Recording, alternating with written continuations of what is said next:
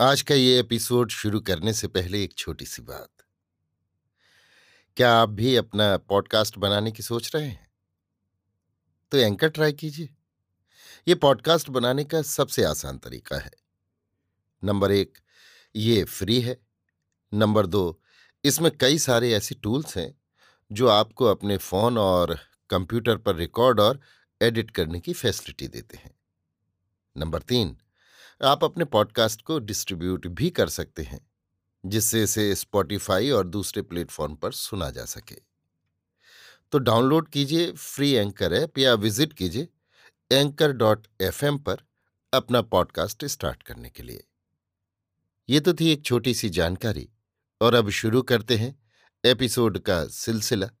तो आज के एपिसोड में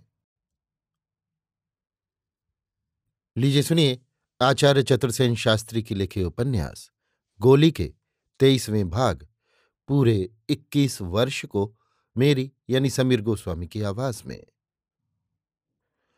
ब्याह के बाद कंवरी अठारह वर्ष जीवित रहीं। भीतरी महल के केवल दो कमरे वे अपने काम में लाती थीं। जब तक भूर सिंह जीवित रहे, बाहरी आदमियों में वे ही उनके पास आते जाते रहे। परंतु उनकी मृत्यु तो शीघ्र ही हो गई थी। उनके बाद केवल एक दासी कुंवरी की सेवा में रहती थी। वही उनकी सब आवश्यकताएँ पूरी करती थी। आवश्यकताएँ अपनी उन्होंने बहुत कम कर ली थीं। वो एक सादा बिना किनारी की सफ़ेद सूती धोती पहनती और स्वयं रांधकर एक समय हविष्यान खाती थीं। बाहर का कोई व्यक्ति, न तो स्त्री, न पुरुष, उनसे मिल ही सकता था, न बातचीत ही कर सकता था। व्रत, उपवास, पूजा, पाठ, दान, धर्म वे मुक्त हाथों से करतीं। महाराजा धीराज ने इसकी उन्हें छूट दे दी थी।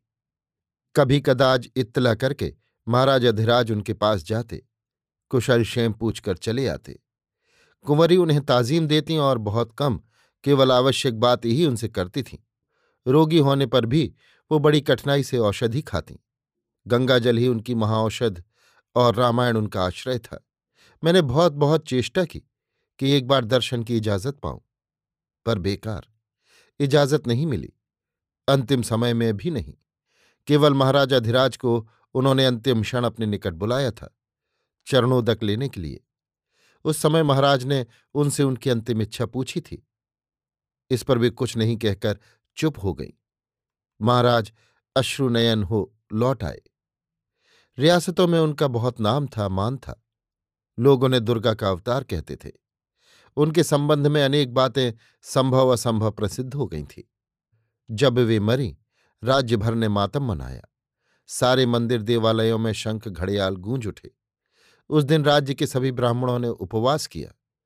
सभी पुरुषों ने मुंडन किया और उसके बाद तो निरंतर कवियों चारणों की वाणी खुलती गई। उनकी गुण गरिमा, पवित्रता, दृढ़ता, एकांतता की कीर्ति बढ़ बढ़कर रियासत में और राजस्थान में फैलती जा रही थी। मैं बहुत रोई। अब क्या कहूँ अपना दुख? विधाता ही भेद जानता है कि हाड़ मास का ये मनुष्य कैसे दुख का भार सहन कर जाता है। जीवित रहता है। बड़ी महारानी भी दस बरस जीवित रहीं। माँ जी तो अभी भी हैं, पर उन्होंने अब रियासत को त्याग दिया है। वे वृंदावन में वास कर रही हैं। रियासत में कभी कदाच एक आध दिन रह जाती हैं। दाता की मृत्यु होने पर सुना कि कुंवरानी ने कई दिन अन्न जल ग्रहण नहीं किया। बहुत रोई। रोई तो मैं भी, पर मेरे उस रोने की भला क्या गिनती। माँ दाता की मृत्यु की एक बरस बाद यहाँ आई थी।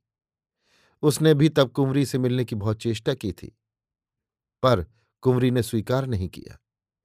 माँ ने चाहा था कि वो अब यहाँ मेरे पास रहे। महाराज अधिराज भी सहमत थे, पर मुझे ये ठीक नहीं प्रतीत हुआ। समझा बुझाकर मैंने उसे ठिकाने पर ही भेज दिया। जाती बार वो छाती फाड़कर रोही मुझ अभागिन को छाती से लगाकर, पर मैंने पत्थर का कलेजा करके उसे विदा कर दिया। फिर तो माँ के मुझे दर्शन हुए ही नहीं, पर जब तक वो जीवित रही किसुन पचास रुपया माहवार उसे भेजता रहा। केसर अब बहुत कम मेरे पास आती, उस पर बच्चों का भार था, जैसे वही उन बच्चों की माँ थी। अब मेरे सुख दुख की एकमात्र सलाहकार तो वही थी, पर मैं बहुत कम अब उससे मिल पाती थी। अपने आप ही अपने जीवन को धकेलने की अब मैं अभ्यस्त हो गई थी। अभी आप सुन रहे थे आचार्य चतुर्सेन शास्त्री के लिखे उपन्यास, गोली के तेईसवें भाग, पूरे इक्कीस वर्ष को मेरी यानी समीर गोस्वामी की आवाज़ में।